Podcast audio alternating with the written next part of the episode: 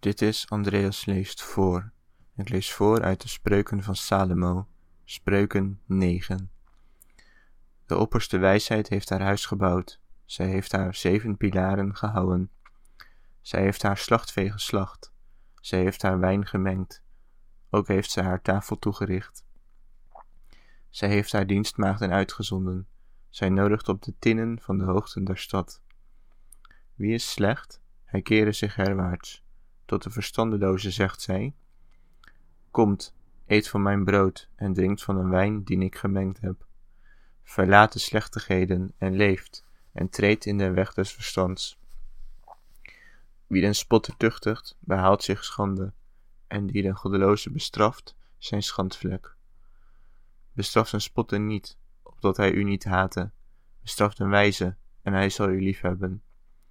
Leer den wijze, zo zal hij nog wijzer worden. Onderwijs een rechtvaardige, zo zal hij in leer toenemen. De vreze des Heren is het beginsel der wijsheid, en de wetenschap der heiligen is verstand.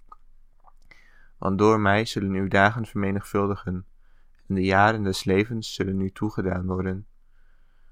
Indien gij wijs zijt, gij zijt wijs voor uzelven, en zijt gij een spotter, gij zult het alleen dragen. Een zotte vrouw is wolachtig, de slechtigheid zelve, en weet niet met al. En zij zit aan de deur van het haar huis, op een stoel, op de hoge plaatsen der stad, om te roepen dengenen die op den weg voorbij gaan, die hun paden recht maken, zeggende: Wie is slecht? Hij keerde zich herwaarts. Tot een verstandeloze zegt zij: De gestolen wateren zijn zoet, en het verborgen brood is liefelijk. Maar hij weet niet dat al daar doden zijn, haar genoden zijn in de diepten der hel.